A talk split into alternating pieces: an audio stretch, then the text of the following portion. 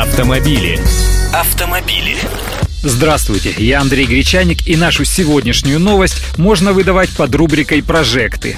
Власти Подмосковья рассматривают возможность строительства канатной дороги от Красногорска до станции метро Микинина. Напомню, что эта станция расположена за МКАД, и она была первой не московской, на территории городского поселения Красногорск.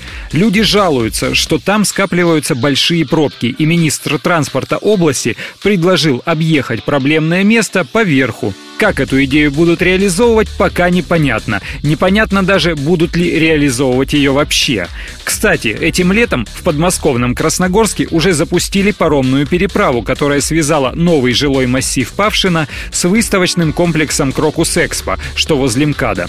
10 минут пути на переправе стоит 50 рублей. Но водный путь – дело сезонное, а канатная дорога – транспорт круглогодичный. Тут уже возникают вопросы к подмосковным властям. Небесные трамвайчики отапливать будут? А халявный Wi-Fi проведут? И вопрос к вам, уважаемые слушатели. Стоит ли пытаться облететь пробки по воздуху или обходить водным путем? Или все же надо строить нормальные дороги и развязки и правильно организовывать движение по ним? Автомобили. Автомобили.